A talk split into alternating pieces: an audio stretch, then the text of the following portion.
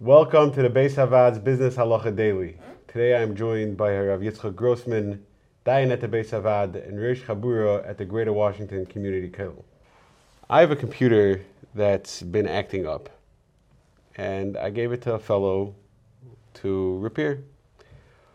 While he was working on the repair, he um, the tool he was using to repair the computer slipped, and he ended up damaging one of the pieces of the computer that it can't work without.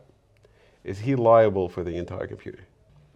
These types of scenarios of what I like to call blue collar malpractice, malpractice involving an artisan, a craftsman who works with his hands, are discussed by the Gemara. Obviously, not quite the computer scenario, but questions involving animals and wheat. Someone who's supposed to be doing a certain job and does something wrong, and uh, and instead instead causes damage instead of fixing it. So the Gemara says that we distinguish between an expert, a, a, qualified expert, someone who is skilled at what he's doing, and someone who's not an expert, a hedyot. Uh, the, the hedyot is liable. The hedyot is, we consider it to be his fault if something went wrong and he has to pay for it. The expert, the mumche, the uman, not so clear what an expert is. Some say that he did it three times. When it comes to shechita, we said if he shechted three times, we assume he's an expert.